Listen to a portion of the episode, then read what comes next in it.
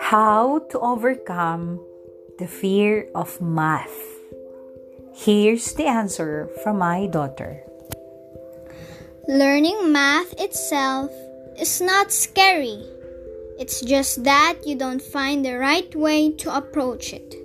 So, starting today, approach math problems with courage and focus.